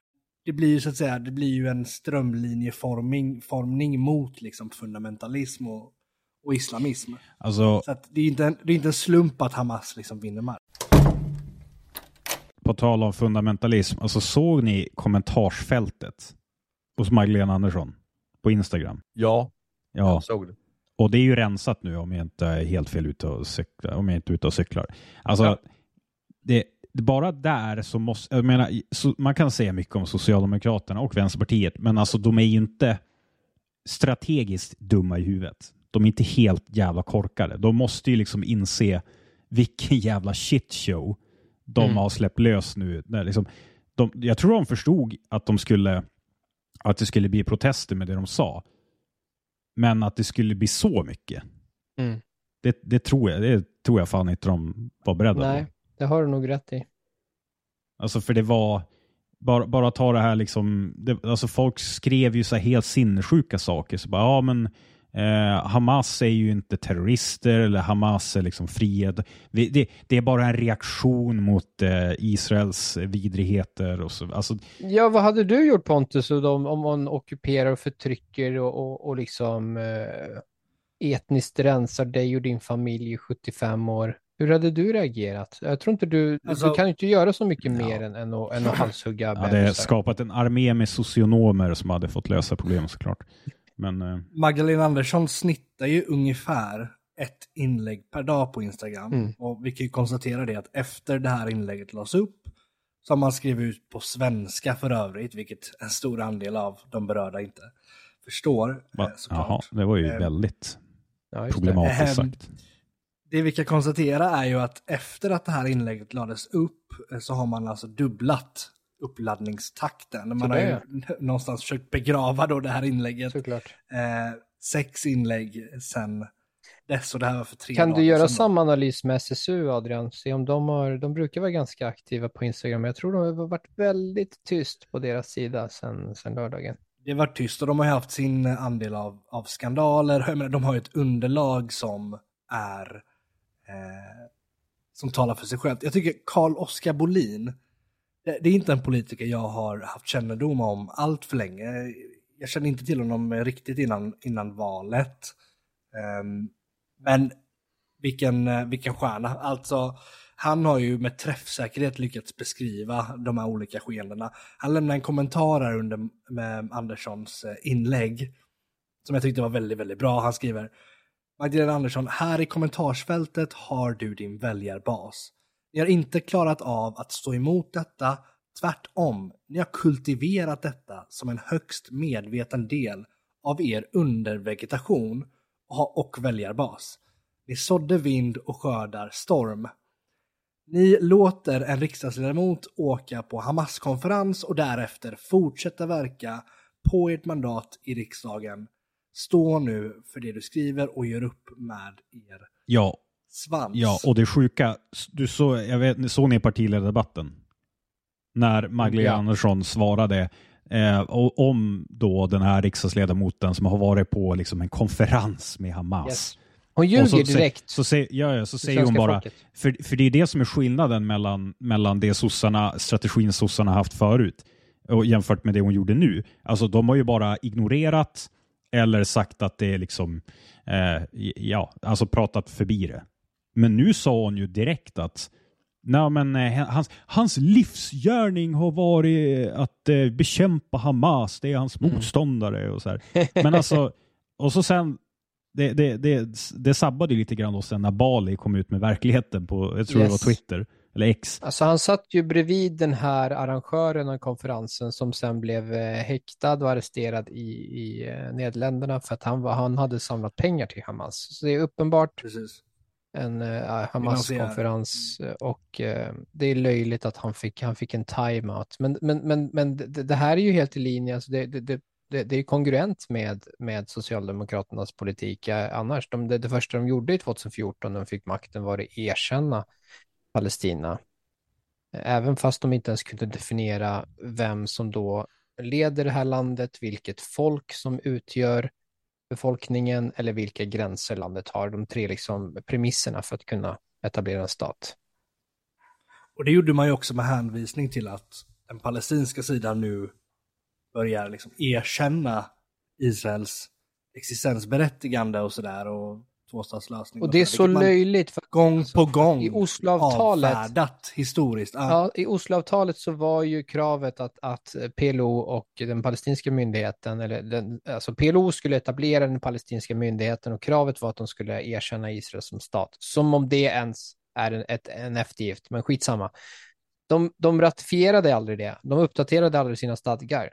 Så att, och, och, och, det var, jag kommer inte ihåg vem, men det var en artikel om det här. Det var en svensk journalist som kontaktade den palestinska myndigheten och frågade liksom aktivt, tog, tog kontakt, kontakt med dem och frågade, har ni, har ni, kan jag få den senaste versionen av era stadgar? Och de, ba, och de, och de skickade de gamla. De bara, ja men det här har ni inte uppdaterat dem? Men nej, det, här, det, här, det är de här som gäller. Så de, de erkänner inte Israels existens eller Israels rätt att existera man kan ju tänka sig att den grunden som fanns då för det här erkännandet, att det har då kanske eroderat efter den här masslakten efter Fatas eh, mm. Men alltså, jag, jag, tycker, jag tycker ni är lite hårda nu, för Carl Bildt har faktiskt sagt att så länge vi höjer biståndet till Palestina så kommer det här lösa sig. det... Och Carl yes. Bildt har alltså inte haft rätt om ett enda signifikant utrikespolitiskt skeende. Jag tycker Hanif Bali var otroligt träffsäker i sin kritik. Att han blev utfrusen, liksom, ja, det säger det mesta om rötan. Lukas håller inte med, Lukas håller inte med. Men, men, det är ju det här som är grejen lite grann, att, som, som jag sa innan, att vi ser en eh, islamisering av den palestinska kampen. Det, det är ju ett tecken på det. Han den här eh, El Haj, Ash, han, eh, det är ju också så att jag tror inte att han är särskilt troende. Jag tror inte att han, att han är han är en, så. Men han måste vika ner sig för Hamas ökade makt. Jag, jag tror inte han, han är naturligtvis en, en, en palestinsk nationalist och allt det men, men det är inte... Han är inte ateist, Lukas. Vad sa du? Han är inte ateist. grejen är att om han skulle vara det så skulle han inte kunna våga säga det.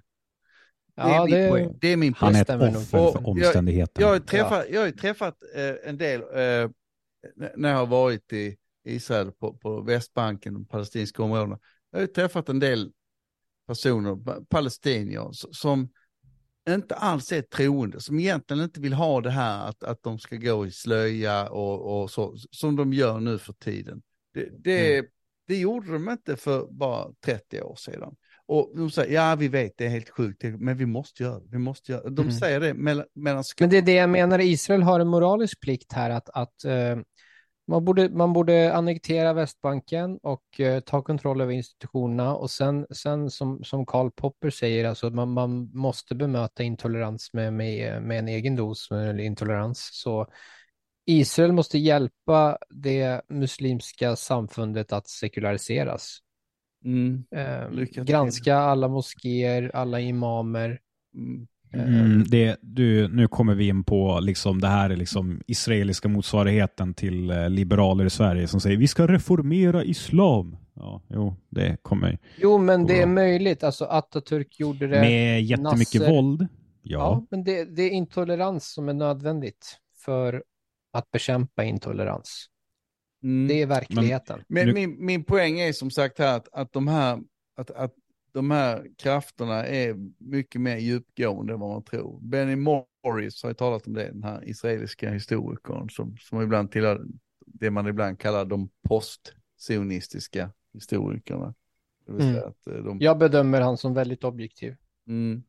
Ja, han, han är, ja, han, han är Var du ironisk där, eller vad? Nej, jag är seriös. Nej. Han, han, han skriver saker som jag ogillar starkt, men eh, han, han är Ja, trovärdig. han är ju vänsterorienterad då, Israel. mm. Eh, om man säger. Mm. Han erkänner eh, massakrer från den israeliska sidan och eh, jag bedömer det som trovärdigt att eh, hans granskning är korrekt.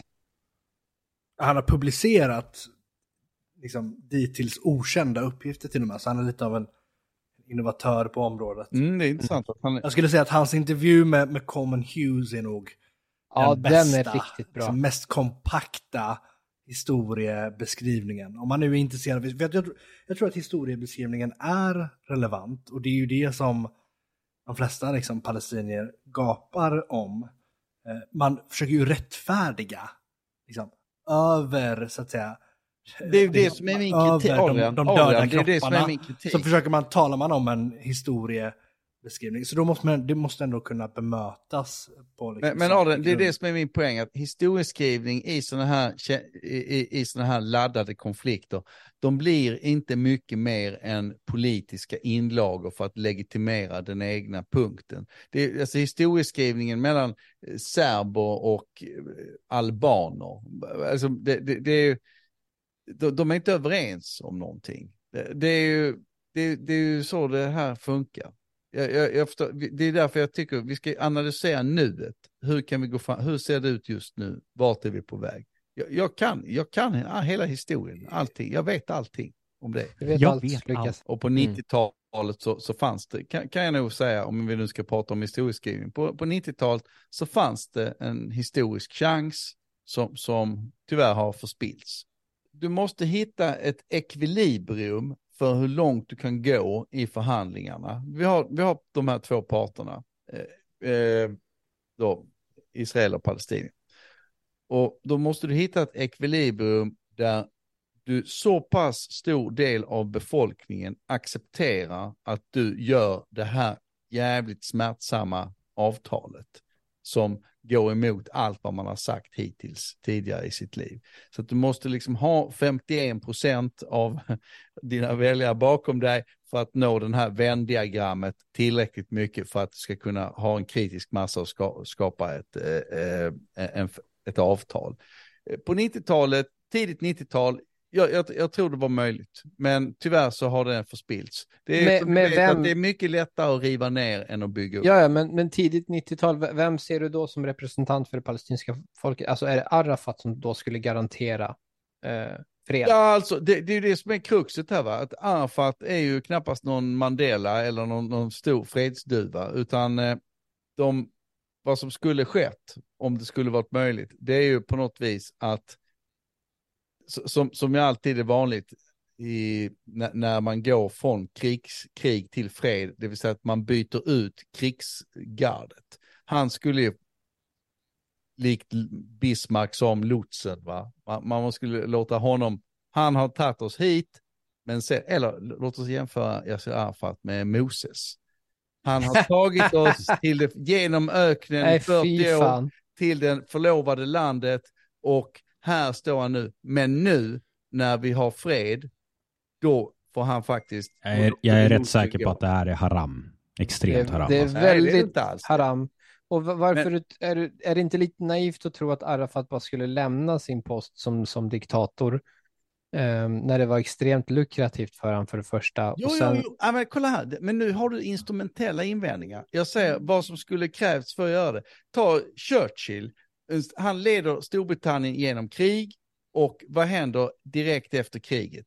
Han blir avsatt, han, han blir borta. Ja, men varför tror du att Och Arafats ersättare detta- skulle bli något bättre? Alltså Abbas är ju lika illa, han är ja, ja, ja, ja, förintelseförnekare. men, ja, ja, jag säger ju ändå att... Du, Nej, men alltså, så, så, så, så, alltså för att en, en tvåstatslösning ska kunna vara hållbar, då måste ju den palestinska nya ledaren och den regeringen kunna garantera Israel fred. Och det betyder att alltså, Israel skulle nog acceptera vissa incidenter. Eh, det är omöjligt att liksom men, men, men, men, de skulle inte acceptera fortsatt terrorism. Nej, nej, men kolla här, det, det gäller ju samma sak här. Den regeringen som då förhandlade i början på Mm. 90-talet, de måste ju också kunna garantera att om det kommer en ny, vem, det var Barack var det va? Ehud Barak, ja. Ehud, ja precis, vi kanske säga då inte Barack Obama utan Ehud Barak. Eh, Yes. Han förhandlade och han var ju socialdemokrat, han var ju ar- arbetarpartiet. En landsförrädare. Och eh, då blir det ju så att då måste ju även den israeliska sidan kunna garantera att om det kommer en ny högerregering med Netanyahu, att inte de river upp det här avtalet eller våldsamt börjar omtolka det på något vis. Utan, Ja, fast Israel har, har ingen bakgrund med att liksom, de har ingen historia med att, med att, eh, med att inte liksom stå upp för sina avtal. Fredsavtal mellan Egypten och Jordanien, de gäller ju fortfarande. Och eh, Israel gjorde ju sin del av Osloavtalet med att etablera, låt, låta den palestinska myndigheten etableras och, och ge över kontroll av stora områden till, av Västbanken till, till eh, den palestinska myndigheten.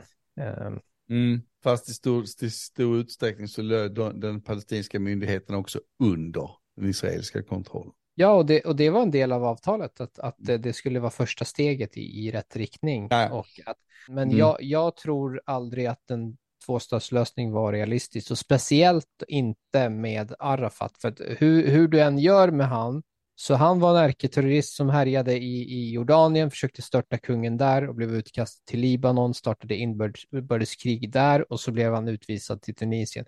Att man sen tar tillbaka han, det är det största misstaget som Israel någonsin har gjort och, och eh, därför Rabin blev mördad.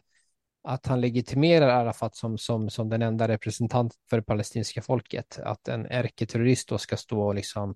Fast det är väl det som är poängen, att, att, att visa att terrorister behöver inte alltid vara det. Livet ut. Alltså, du sluter fred med dina fiender. Nej, Du nej inte- verkligen inte. Inte med terrorister. De, de ska elimineras på samma sätt som Hamas. Alltså Arafat, han Nej. skulle hängas. Precis, alltså det, det är som att, att Hitler kan förhandlas med. Vad gjorde man med Quisling? Man hängde han. Ja, fast ja, bara för att gå Men de- med, han med Lukas. ju Alltså, jo, jo, men, men han representerade ju en, en sorts konventionell stat. Alltså inte typ så här, eh, jag vet inte, norsk terrorism eller eh, eh, norskhet eller liksom. Det, alltså motsvarigheten och inte Crosson, det hade varit att han hade stått för en eh, så här upprorisk norskhet mot eh, den no- norska staten. Och, och så sen säger då norska staten, ja men vi ska förklara krig mot hans norskhet. Eller liksom det, det, det, det är så ab abstrakt, liksom, för det är som vi, som vi sa tidigare. Att, Ja.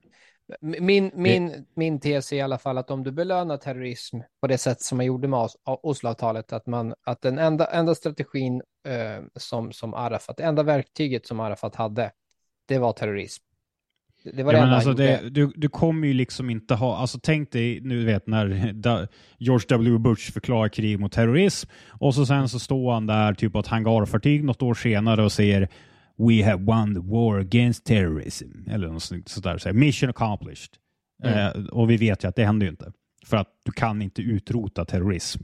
Det är väldigt Nej, men du behöver inte belöna det heller. Nej, vänta lite, alltså det är ändå det, om man vill ha, om man vill ha en fred, så, som vi talar om då på 90-talet, om man vill ha det, om och endast om man vill ha det, då måste man ju förhandla med någon. Och då, må- denna någon måste vara någon som har legitimitet i det egna folket, bland, bland det egna folkets rötter liksom i, i det. Du kan inte själva välja ut, du kan inte Ja, fast- välja fast ut nej, vem som då- du tycker ska representera. De måste ju... Jo, det kan man. Man förhandlar inte med terrorister, precis som man gjorde då Nej, innan okej. Rabin. Nej, okej. Ja, Varenda jävla statsminister- okej. Varenda statsminister innan Rabin vägrade legitimera Arafat. Ingen, man snackade inte med Arafat. Ingen snackade med Alltså Arafat. tror du inte man gjorde det backdoor? Den första västliga ledaren att snacka med Arafat, det var Olof Palme.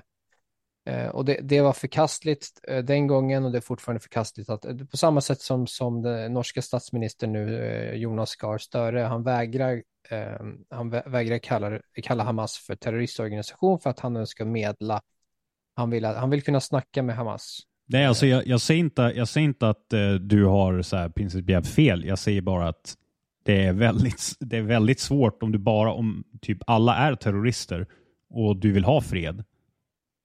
Ja, hur gör man då? då? Äh, det är det jag menar, man, man, man slutar inte fred med terrorister, man, man eliminerar dem, Nej, men eh, då är det ju- dem. ja, ja, jag så, köper det. Så palestinierna på den tiden på 90-talet, de, eh, Arafat borde aldrig välkomnats tillbaka. Han var, han, var, han var en nobody i Tunisien. Han har för, Ja, men jag- förlorat ja, all okej. sin prestige. Jag, jag, jag, jag säger som Lukas, jag skiter i vad som hände för 30 år sedan, 40, 50, 60, 70, 2000 Jo, men det, det är relevant idag också, för man fortsätter med samma skit. Nu, nu, Ha- Hamas tror ju nu att när de har 100, 100 eller 150, hur många kidnappare de nu har, de tror ju att Netanyahu, ha- han har ju, han har ju, han brukar ju släppa eh, palestinska eh, fångar för, för eh, kidnappade israeler. Han Ja, släppte 1027.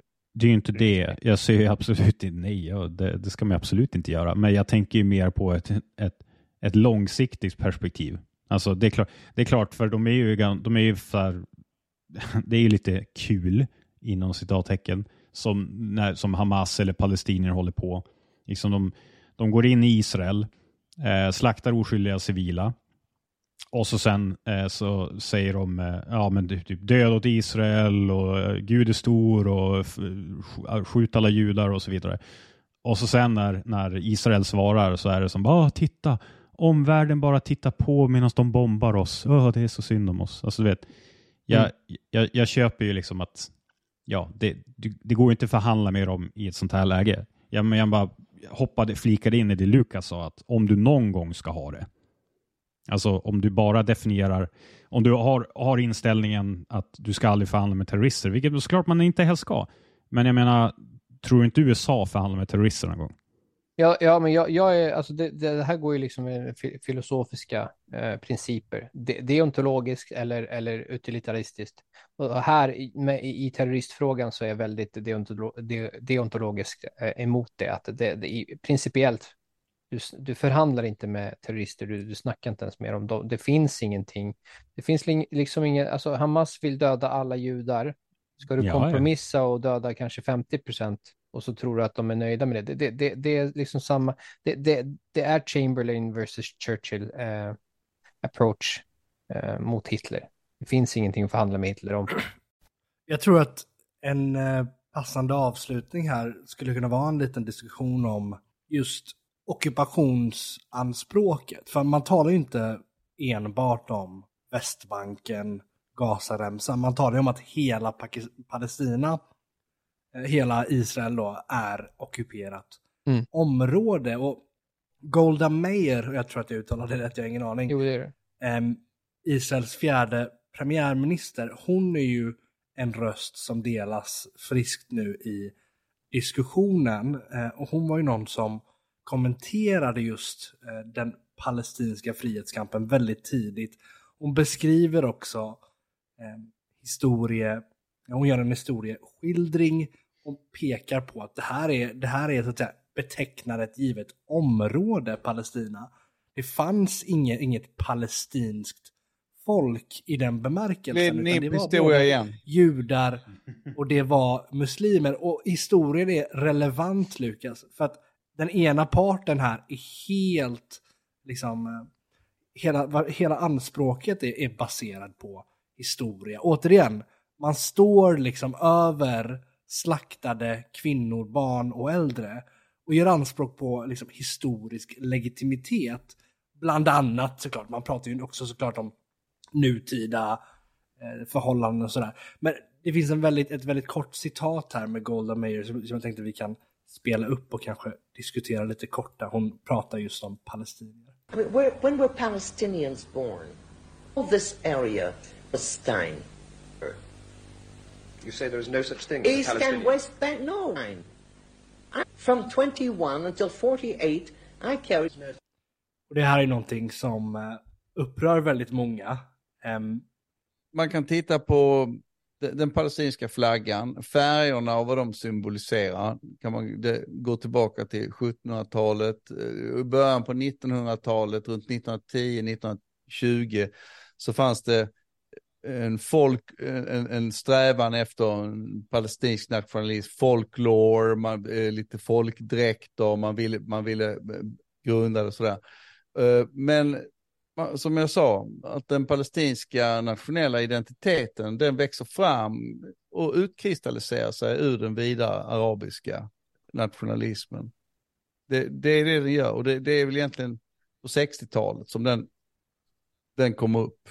Och det, det kan vara att den är ung har ingen betydelse. Idag så finns det Idag så finns det en, eh, en palestinsk nationalism, en palestinsk identitet. Bara det faktum att vi talar om, ah, han där borta, han är palestinier. Bara det faktum att vi använder det språkbruket, det visar ju att... Ja, fast där, där kan man ju skilja, skilja mellan liksom en, en demonym och en etnonym. Om man liksom, är, är du en stockholmare så, så är inte det en, en etnicitet, utan det är bara nå- någonstans du kommer ifrån. Och det är precis det som Golda Meir, det är hennes poäng.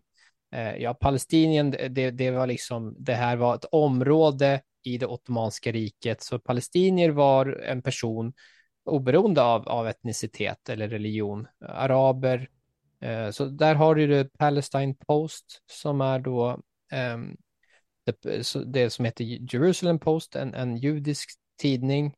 Eller det palestinska eh, fotbollslandslaget på den tiden, det var ju också 100% judar.